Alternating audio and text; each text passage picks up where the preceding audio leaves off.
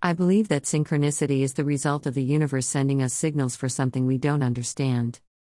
It happens to me in small ways all the time. You think about someone, and the person calls. A delayed parcel arrives just as you plan to lodge a complaint. My husband and I may think about the same thing at the same time. Manifestation is more complex. I've not been able to achieve anything so far. It is possible that your ex wife was receiving signals of something on the way, rather than sending out or manifesting. It made her think or talk about the topic. I'm not aware of any research on the subject which makes it true for everyone.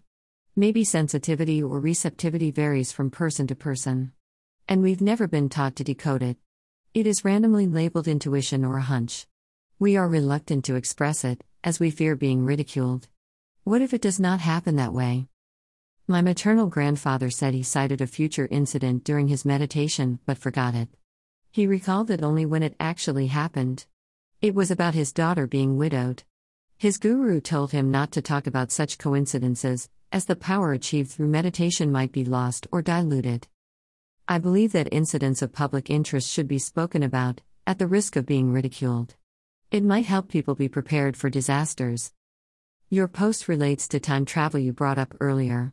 Maybe the future already exists in some form, and some people are able to catch it.